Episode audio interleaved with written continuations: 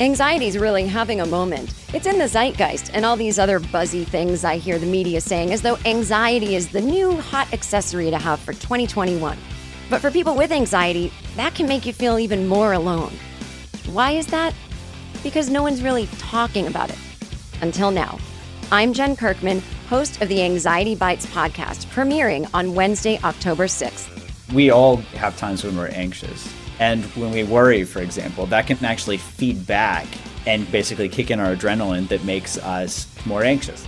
I'm not a mental health professional. In fact, I'm a comedian and a writer, but I've had generalized anxiety disorder, panic disorder, and multiple phobias for decades. I also have a lot of recovery. So I'm an expert in having anxiety.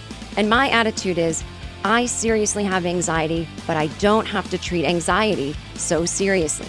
So join me every week as I have conversations with esteemed experts in the field of anxiety or even other artists with anxiety as we talk honestly and factually about what anxiety even is and how we put it in its place. The more you know about how your mind works, the more you'll be able to work with it. I wanted to start this podcast because I think it's important to normalize conversations about anxiety. I want people who think they're going crazy, who think they're the only one who's ever felt that way, who think they're beyond help to know that that is totally normal and not true. The important thing to understand is that what you feel is not in your body, it's actually in your brain. Your brain is modeling your body in the world. I wish this podcast had existed when I was younger, although that would have been weird because there was no internet and I would have been like, what is this? And that probably would have given me anxiety, but you know what I'm saying.